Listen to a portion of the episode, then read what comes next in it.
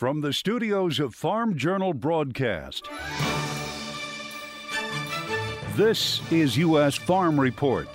Welcome to U.S. Farm Report this weekend. I'm Tyne Morgan, and it's a special edition of the show this weekend as we share a Christmas comeback. On the one year anniversary of the Mayfield, Kentucky tornado that left a trail of devastation, it was total devastation just a few streets over from here that people lost everything instantly. We return to share stories of those helping make the Christmas comeback. And it truly was, amidst all this rubble and all this heartache, the, a, a true spirit of Christmas. Plus, a Christmas blessing in the Sierra Nevada mountains as signs of hope for an area struck by drought. And in John's world, the insurance industry and climate change.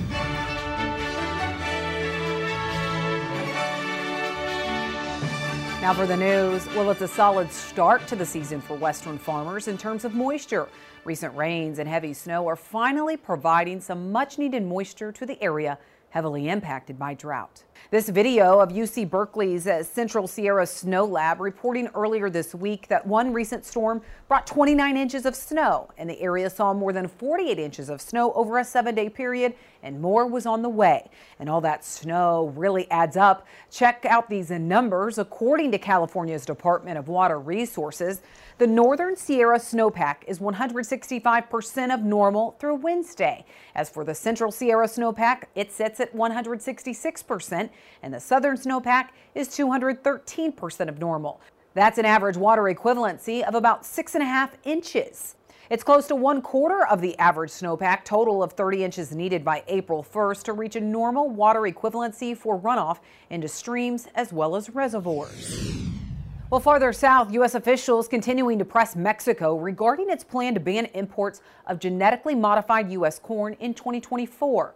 U.S. Trade Representative Katherine Tai meeting with Mexico's economy minister last week. She stressed the importance of avoiding any disruption in U.S. corn exports to Mexico, along with Mexico's energy policy. Mexico's economy minister saying the decree to bar imports of GMO crops into Mexico will be pushed back to 2025. The U.S. had threatened to enforce legal rights under the U.S. Mexico Canada deal if an agreement couldn't be reached. Well, after two back to back turbulent years, global fertilizer markets may start to settle in 2023. According to a new Rabobank report, a recovery in consumption is possible in some regions next year, with fertilizer prices lowering and commodity prices at historically high levels. And looking at this affordability index, it shows the relative price of a basket of commodities in comparison to a basket of fertilizer. Current price trends and volatility are in the line with a three year cycle of peaks. If history does repeat itself, especially trends observed following the 2008 global financial crisis, then prices should come down in the coming months. Phosphorus and potash prices have already declined due to lower demand. And input costs continue to be a big concern for producers. And that did show up in this month's Ag Economy Barometer from Purdue University and the CME. The Ag Economy Barometer coming in at 102 in November. That's unchanged from October despite a shift in underlying sentiments among the 400 ag producers that were polled. The index of current conditions fell three points, while the index of future expectations rose two. We continue to ask producers what their biggest concerns are for their farming operation in the upcoming year. 42% of the producers in this month's survey chose higher input costs as their top concern, followed by rising interest rates, chosen by 21% of the producers in the survey, and availability of inputs and lower crop or livestock prices, chosen by 14% of the producers in this month's survey. That's it for the news. Well, a bit of a Christmas blessing for snow in the west, but can it continue? We have a check of weather next. U.S. Farm Report is brought to you by Tendovo soybean herbicide, raising the pre-emergence bar one clean row at a time. See how Tendovo delivers weed control without compromise at syngentaus.com backslash Tendovo. U.S. Farm Report weather is brought to you by H&S Manufacturing. H&S heavy-duty manure spreaders feature a two-speed apron drive system and fiberglass reinforced plywood sides to provide for easy cleaning and minimal freeze-up. Find out more about the H&S spreaders at the H&S website. Well, the West Coast finally getting some much needed moisture in the form of snow that we're talking about in the Sierras. Meteorologist Andrew Whitmer joins us with the forecast. Andrew, even more mountain snow is on the way this weekend. And yeah, they are getting a lot of snow out across parts of the Sierra Mountains and Intermountain West as well. And in some of these locations, especially the Sierra Mountains, they're going to be measuring snowfall uh, throughout this weekend and the beginning portion of next week total accumulations into multiple feet. It could be looking at two to four feet of snow, maybe even some localized uh, higher amounts. And this is going to end up being good news for these uh, drought stricken areas. Looking at the new drought monitor that was just released on December 8th. And again, there is still a lot of red out across the western and central half uh, of the country. And of course, uh, where that snowpack is uh, currently likely to grow, that is good news out there uh, for parts of the west coast. Meanwhile, the big difference here Notice Tennessee here. Uh, if you remember last week, uh, we were into a moderate, even parts into a severe drought across the parts of Tennessee. Much better improvement there uh, with now seeing a lot of that severe drought kind of being eroded and just kind of left to just uh, still dry, but uh, not as uh, severe conditions as we were in last week. Walking through what we're watching for on this week, we're going to be watching a deep trough developing out across the Pacific Northwest that will continue to uh, grip parts of the western coast and eventually that will begin to work its way across the plain states. And once that does happen, that's going to spark a cold front with a deepening low pressure system.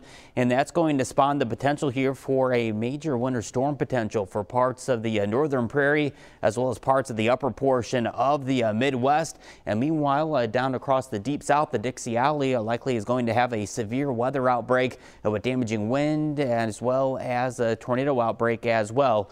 With that strong cold front. Then as we head on into Friday to wrap up this coming week, high pressure begins to build off to our west. That'll help kind of kick this low pressure system and this cold front uh, off the eastern coast here. And it'll continue to bring uh, rain chances for parts of the Carolinas all the way up across the New England coastal line. And taking a look at the jet map here, uh, you'll see that deep trough kind of developing nicely across the uh, country here, bringing with it chances for snow mainly for the western half uh, of the U.S. Uh, here. And of course, that will also increase the potential there uh, for some more active weather down across the parts of the deep south as we go throughout the first few days of this upcoming week. Temperatures this week where that trough uh, continues to develop, it'll be cold off to our west. Meanwhile, ahead of that trough, above average uh, temperatures can be expected across the Great Lakes as well as across the, the East Coast and deep uh, south. But once we head on into next week, I really think this cold is going to linger on here as we go throughout to mid-December with much of the lower 48 here kind of painted with at times of below average temperatures. And looking at precipitation for this upcoming week, uh, again, where that low pressure system does track across the northern prairie and upper portions of the Midwest, that's where above average precipitation can be expected. Thanks, Andrew. Well, was it updates to the U.S. crop or South America that was the bigger surprise in USDA's December report? Joe Vaclavik joins us to talk markets next.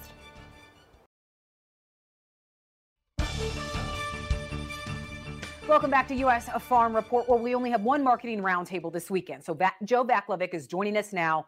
First, Joe, we want to digest this USDA report that came out on Friday. December report, typically not a big market mover, and that seemed to really not be the case this year as well.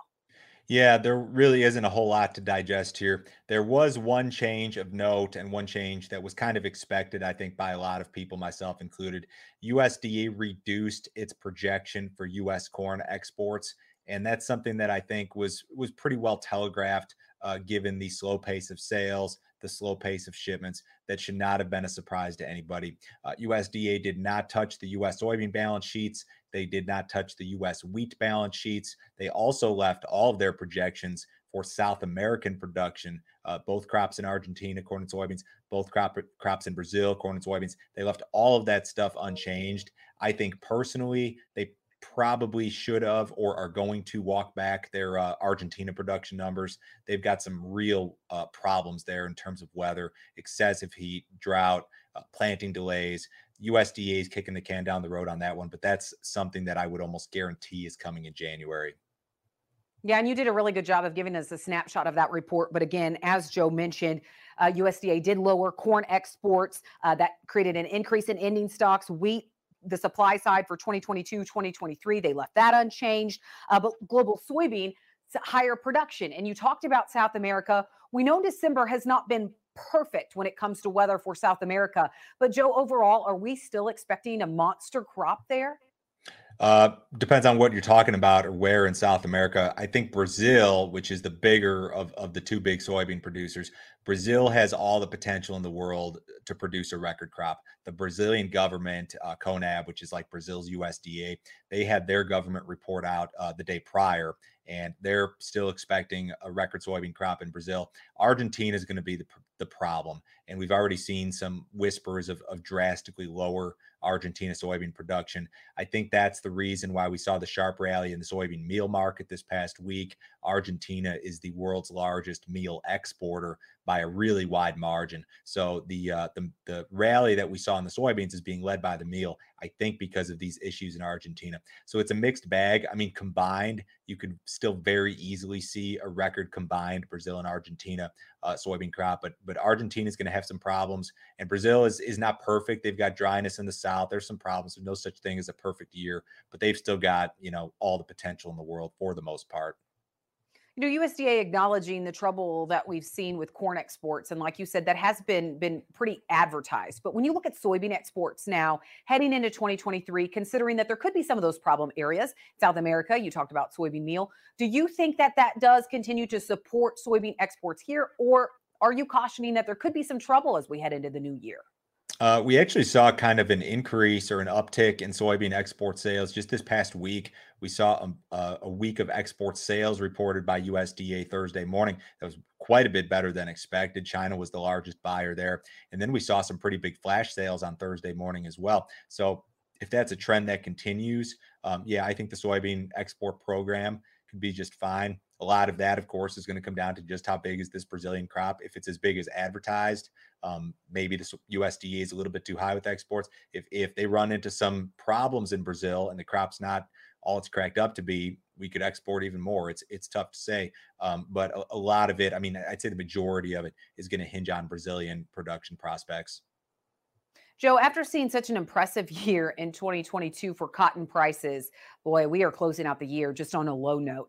Uh, you know, when you look at prices right now and, and really some of the adjustments that USDA is making, it does not seem like we are buying any cotton acres next year. And I know it's early, but as you look at the cotton market today, do you think we are losing some of these cotton acres to things like soybeans at this point?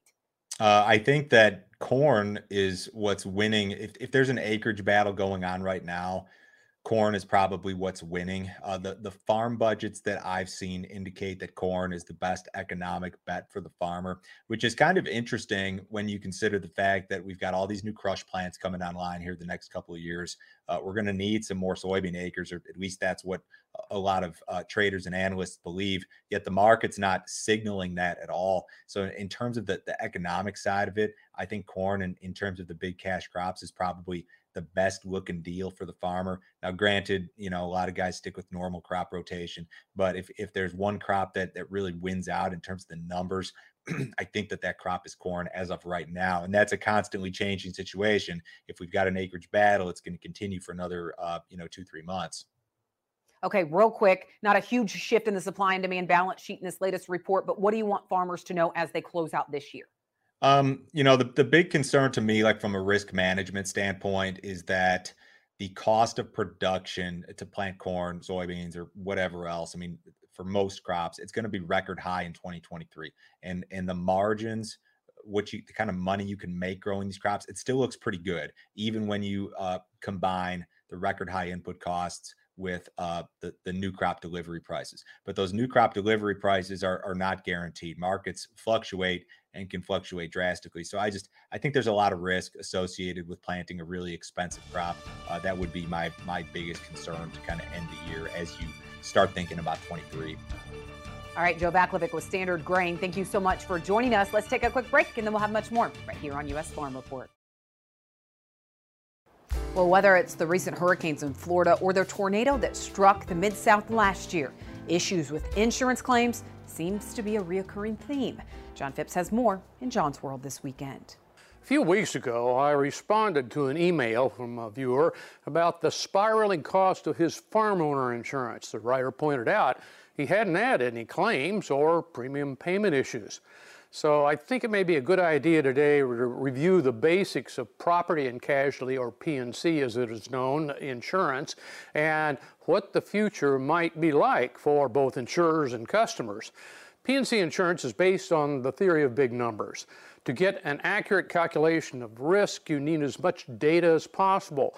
Premiums and risk are based not on individuals, but large groups, so that any one single claim uh, cost will be spread over the whole group. In the case I mentioned, one owner's claim would then be covered by the pool of premiums from others. Obviously, the smaller the insurance company and its geographical coverage, the more chance that a larger share of its customers could be affected by the same event, like a tornado. Insurance companies are constantly calculating the odds of such events. To make sure they can pay the claims, they buy their own insurance from aptly named reinsurers who could then work with even bigger numbers and calculate even more accurate risk exposure. There can be multiple layers, but eventually get you get to the giants of the reinsurance industry like Swiss Re, which represent the top tier of the $5 trillion insurance market. Due to sophisticated models and constantly improving expertise, the last decade has the entire industry unsure of their future. The driving force is not local or even national, but global. Roughly stated, the possibility of events like the California wildfires or the Queensland floods caused claims beyond anything insurers ever imagined. Damages are driven up by soaring rebuilding costs and unprecedented intensity and frequency of weather related events due to climate change. Companies are already warning it may not be possible to offer insurance for risky areas at any cost. The mathematics of future underwriting will become a larger factor in where and how we live. Insurance costs may supersede mortgage rates or property taxes for homebuyers, for example. We've been here before with flood insurance, which the government had to take over when insurers simply said, no thanks. In fact, if global warming does reach current projections based on failure to curb emissions, private P&C insurance may disappear altogether. Financial exposure will simply be too great for any investors and premiums simply unaffordable. While current P&C insurance may seem inadequate or unfair, for the time being at least, it is available. Thanks, John. And we're revisiting Mayfield, Kentucky, one year after the tornado hit. That's coming up later on the show. But first, a toy tractor collector's dream, just in time for the holiday. Tractor Tales is next. U.S. Farm Report is brought to you by Pioneer. Pioneer combines leading-edge R&D with rigorous local testing to create seed innovations proven to thrive in your fields. Pioneer. What's next happens here.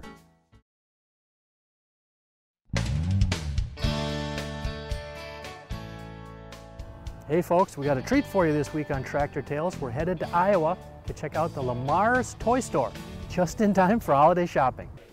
It may be one of the largest farm toy stores in the entire country, right here in Le Mars, Iowa. Between the store and downtown Le Mars and several warehouses, Albert Schultz says he has over 20,000 pieces of farm machinery, making it one, if not the largest diversified offering of farm toys in the U.S. Now, there are people that do sell more a one of a kind item, a box toy, or maybe a semi truck or something like that. It's a specialty. When you say diversification, we are by far the largest. But what attracts customers from across the country is the unique restoration and custom fabrication they offer. We do about 600 customs a year, about 354 denim restoration pieces a year. Schultz has 13 fabricators that work to make signature pieces for collectors that end up being family treasures. People want something more like they have themselves. So when you get into the customs, it's a specialty deal. What they're doing, they're building heirlooms for the family, or they bring back their collection when they were kids from 50, 60 years ago. Can you restore that old John Deere 60 or, or Picker for us? Yes, we can. And that's a cherished piece for them, too. So that goes in their own personal collection. The Lamar's Toy Store also gives back by donating custom items to charity auctions for kids with cancer. A year ago, we built a tractor. It was a 4020, uh, 1.8, about 35000 on the auction. Most of our toys bring 10 to 15, 20,000 on their auction. and 100% goes to curing for cancer. So they're making lasting memories for past and future generations. Well, just one year ago, Mayfield, Kentucky was forever changed by a tornado that left a path of destruction. A year later, we revisit what happened that night, but also share stories of how the community continues to rebuild and find joy in the help that's landed there over the past year. Clinton Griffiths joins me for Christmas Comeback next.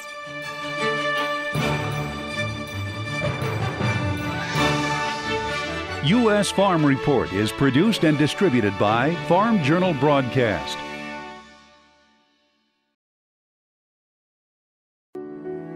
A Christmas Comeback is brought to you by Case IH. Case IH equipment is designed, engineered, and built by farmers. See their stories at builtbyfarmers.com. Hello, everyone. I'm Kurt Coffey with Case IH. One year ago today, in a town very similar to the town that I grew up in, a devastating and deadly tornado barreled through the town of Mayfield, Kentucky. While many of us were shopping for gifts, attending holiday parties, and planning a Christmas meal, the people of Mayfield were blindsided by the most destructive tornado ever to touch down in Kentucky. In the aftermath of the storm, the community and the country responded in the best ways that they could. Yet life continued and the residents of Mayfield were left to pick up the pieces. Now, a year later, they continue to rebuild and they forge ahead. Today, on the anniversary of this tragic event, the Case IH family wants the community of Mayfield to know that they are not alone. The fact is, the agriculture community is strong and resilient, just like the people of Mayfield. If you would like to make a donation to help with the ongoing rebuilding efforts, scan the code on your screen or visit agweb.com, and when you're there, click on Christmas Comeback. Thank you very much and have a blessed holiday season. Hello and welcome to a Christmas comeback. I'm Clinton Griffiths. And I'm Tyne Morgan. We're in Mayfield, Kentucky, standing at ground zero of where catastrophe hit one year ago, just two weeks before Christmas.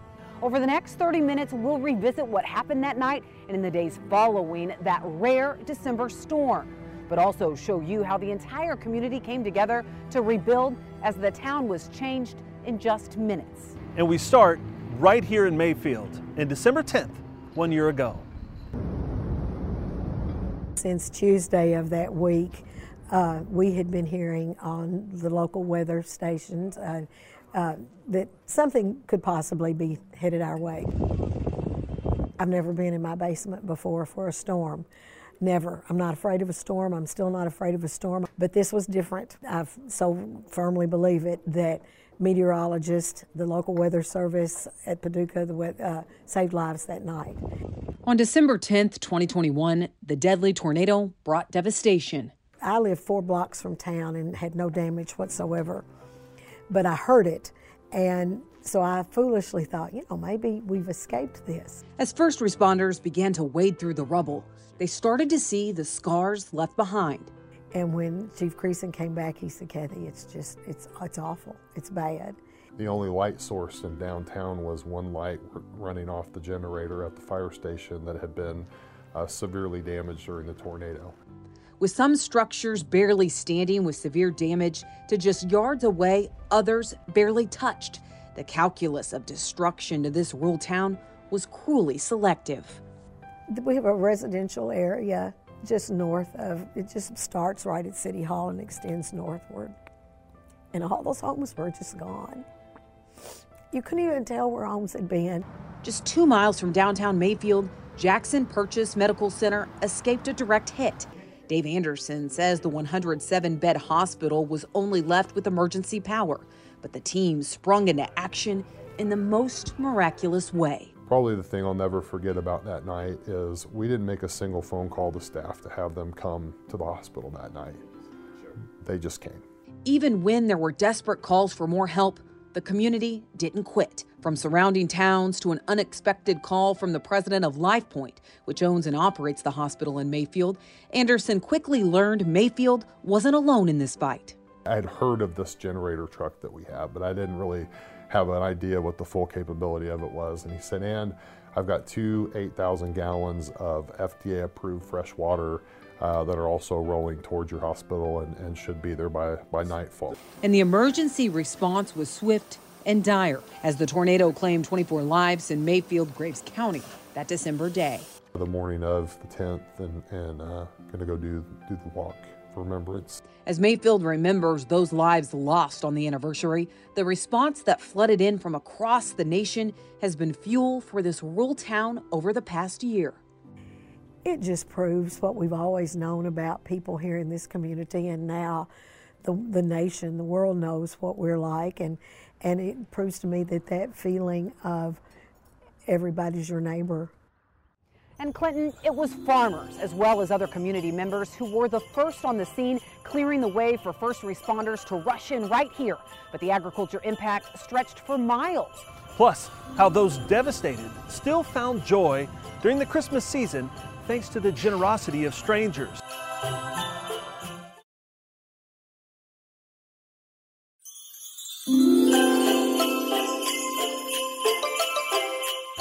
In celebration of Mayfield's hard work to recover from the tornado, we threw a little party last week. That's right. We enjoyed meeting with people from this terrific town and getting into the holiday spirit with cookie decorating, hay rides, and a whole lot of hot chocolate, and of course, Santa. And we also got to sing Christmas carols with American Idol contestant Alex Miller, who was excited to perform for people in his home state.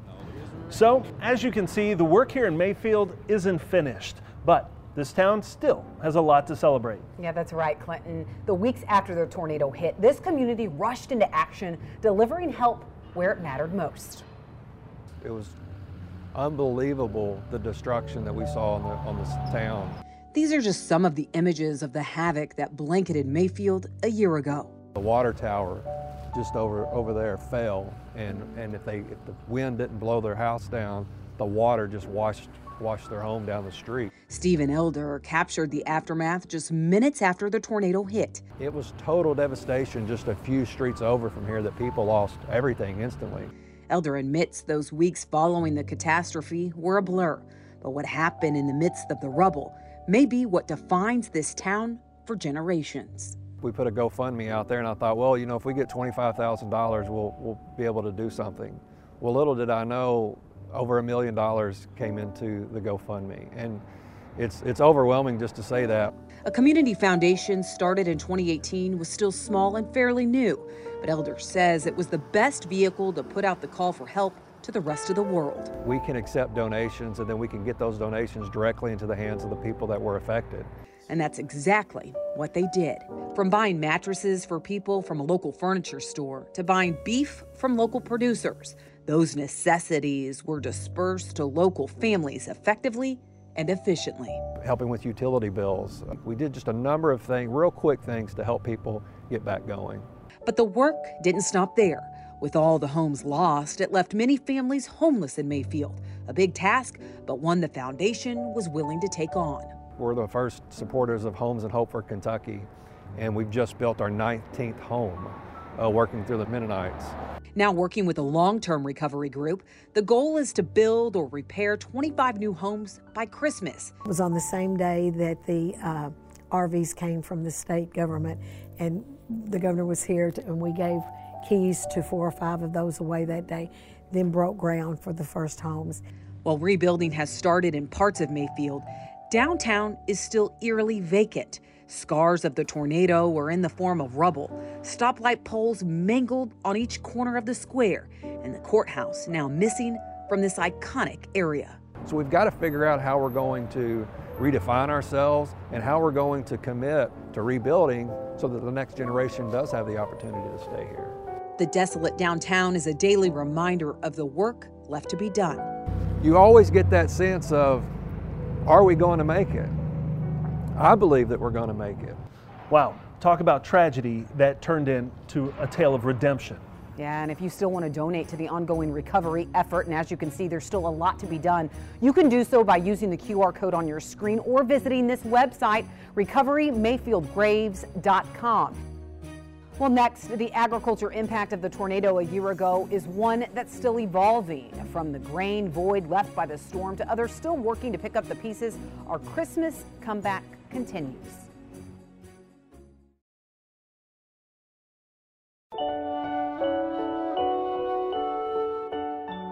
As the sun rose on December 11th, it revealed the extent of the destruction left behind.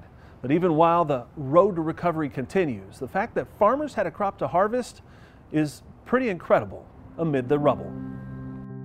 Debris still scattered in the fence rows, pieces of metal jammed into trees, the damage carved into the countryside along the tornado's 220 mile path. Davy Stevens farms in western Kentucky. The night of the storm, he pulled his neighbors, also his landlords, from their house and took them to the hospital for help. The days following the tornado were surreal. By the time we got our head wrapped around it, it would have probably been a week after that. At that point, we started having to pick up in the fields. And then some days you can't pick up the fields. We had grain contracts to do. He says a quarter of his farmland was covered in debris. It took until April to clean it up. Thank goodness there were some farms we could just put off and, and allow planting schedules to go around that farm and just say, we're not done yet with it because there's just too much debris in it. Pieces of poultry houses scattered across fields, forcing crews to pick and clean from one end of a field to the other. The local USDA office says in this area alone, the price tag for farmland cleanup topped $2 million. There were so many days we took we took two dozers and you just worked on farms. My mother-in-law's farm took nine, nine or 10 days to clean up. I mean, from the debris to the brush in the field, uh, just tree lines destroyed, everything. While Stevens was able to plant, he had to travel miles to find an available elevator as Mayfield grain now looks like this. There was an immediate effect there on you know grain that was stored and then where to sell their product this year. Um, so it's, it's been impactful to the farmers here in Graves County. To date, the elevator remains closed, unable to get repaired. Fencing was another major loss. While some ag businesses struggled to rebuild, others were more fortunate. There was a million dollars worth of poultry barns that you're looking at in, in West Kentucky, and for the most part, they made it through the, the tornado pretty well. For him, the greatest assets remain the farmers who answered the call for help. It was really humbling to see that first Saturday morning when you're going by, and I know most of the, the, the vehicles driving by are my farmers pulling their excavators and pulling their dump trucks, and they're just digging rubble. We provided meals on our parking lot here at Wade Farm Financial Services up until May, three times a week. They also planted a community garden to aid neighbors wiped out by the storm. The farmers help each other out. They help their neighbors out. When there's a disaster, they all jump in and help their neighbors. A helping hand as farmers and the agricultural industry here work to piece not only itself, but an entire community back together. I still tear up when I drive downtown. It's really hard to get your head around. And yet, bit by bit, Piece by piece, Mayfield is reclaiming its future, forging a bond stronger than any tornado can tear apart. The largest employer in the area is Pilgrim's Pride. It didn't escape the tornado, but it sprung into action to help the community, as you'll see next. Plus, how compassion took control a day after the tornado hit, a remarkable story of a teenager who knew no limits. Well, Mayfield wasn't the only town impacted by the tornado outbreak. Less than an hour east, the University of Kentucky's Research and Education Center in Princeton suffered heavy damage, including the Grain and Forage Center of Excellence building that had just opened in 2019. Over the summer, the UK Board of Trustees approved a $38 million plan to rebuild the main building. Officials are hoping to complete the work in time to celebrate the center's 100th birthday in 2025. Well, businesses in western Kentucky were also hit by the storms, including Pilgrim's Pride, which has a huge presence here in Mayfield. And what they had to do to get back up and running is an incredible story. At Pilgrim's Pride, there's pride in the fact these lines are still running, processing some 1.9 million birds a week. Every day is different. I mean, we, we stay busy. Uh, there's no consistency in the chicken business, so uh, yeah, it's, it's, it's very busy. The county's largest employer, with some 1,350 hands on deck supporting more than 250 family farmers, did not escape last year's tornado unscathed. When I first saw it, I'm like, oh my God, uh, Mayfield has just been severely damaged. I mean, it was it was something you, you, you see on the news, but you don't you don't see it at home. Two hatcheries and its feed mill were damaged. Trucks were destroyed, making continued operation a challenge. How are we going to make this work? How are we going to feed our chickens? Uh, how are we going to hatch our birds? I mean, when you don't have a hatchery and you don't have a feed mill, it's, it's kind of hard to do those things. That's when neighbors, fellow farmers, and even other companies stepped in to help. And it was a huge piece just to coordinate all that. I mean, I had some guys just scheduling the feed, some guys scheduling the, the hatching, some guys scheduling the birds going out. I mean, it, it was it was different. And while the company found its footing, eventually getting one of the hatcheries up and running, the people that make up the workforce were also dealing with fallout from the storm. We had four families, I think, that actually lost their homes, but we had like 14 other families that had damage. Those competitors donated trailers full of food, dry goods, water, diapers, and blankets, while corporately, Pilgrim's Pride also gave back in time, resources, and monetarily, donating $1 million to help rebuild homes and another quarter million to rebuild the park. At the end of the day, this whole community came together, and, and, and I do believe uh, Mayfield will be stronger from this. A moment of pride for a company and a community as they continue their race toward recovery. In May, Pilgrim's announced a $1 million donation to the Hope Initiative. The money is being used to build 10 houses for families displaced by the tornado. Well, still ahead on Christmas comeback, a teenager who let compassion take control and let the skies lead her to help. Plus, the Mayfield Cardinals football team seemed to use the town's heartache to fuel their journey to the state championship game this year. It's stories you won't want to miss next.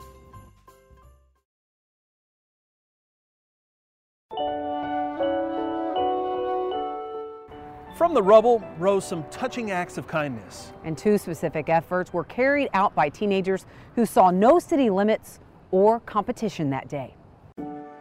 Sitting in her home two hours from Mayfield, Mary Shock learned about the turmoil just like every other teenager that night. I saw, you know, I saw it on that news, and you know, I sat up all night watching. You know, it was it was happening here, but not as bad. So I was up all night, you know, with the storms. But the next morning, she had a calling to help. I knew that I had the resources. I knew that nobody else could really drive. The semi trucks, you know, were turned over, the roads were blocked, but the runway is only 3,000 feet, and all they had to do was clear it, and I could be there with so much supplies. But this wasn't a flight she did every day. At 16 years old, this would be Shock's first solo flight. I, you know, I was trying to get my hours. I was trying to fly solo, but I'd never been on a mission. Within 30 minutes, she had the approval to make the trip, and that's when Shock got to work. We we put out there we're opening the doors to the church and a local community, a few counties over, and we're opening the doors to the airport. And anybody that wants to bring something, you just bring it, you drop it off. From baby formula and diapers to trash bags, she jetted off with the necessities in tow. We pulled over there. I mean, within five feet. Um, we unloaded everything, and um, from there, people from the city came out to the airport and dispersed it to where it needed to go. But she knew her work still wasn't done. Then we eventually took some Christmas presents um, more towards the end of the month, towards Christmas. Last December, Shock put a desire to help into action. Those people didn't deserve that, and I could, and I knew I had to do something. And as Compassion took flight that day, that same month, a town nearly five hours from Mayfield refused to let Mayfield stand in solitude. Last year, on November 26th, this team, Beechwood High School of Fort Mitchell, Kentucky, we met them in a semifinal game, and we were not, we did not come out the victor. And just two weeks after that game, Beechwood marched into Mayfield with help. Here came people from Beechwood, their football team, Fort Mitchell people. They brought money, they brought supplies, they brought their hearts. From foes on the field to friends on that December day. They brought their help. That's a that's a pretty cool thing. What O'Nan describes as a football school here in Mayfield, the Mayfield Cardinals fought the entire season this year to bring joy to the community. And that's exactly what they did. We have the fourth best winning record in the whole United States. that's a wow. That's a wow for our little school. They made it to the Class 2A state championship this month, and you'll never guess whom the Mayfield Cardinals met once again. That's right, Beechwood, with the two mayors documenting the emotional occasion. He and I are going to meet on the field, and we have a presentation to give to the city of Fort Mitchell and the high school of Beechwood. We're, this is a very special event. What these teenagers learned this year can't be taught in a classroom or coached on a football field. Life lessons on how to be selfless servants, even if it's hundreds of miles away. You're not sitting them down and saying, This is how you treat people. They are witnessing it. They are witnessing it by doing it and by seeing how we help each other, and it's from the heart.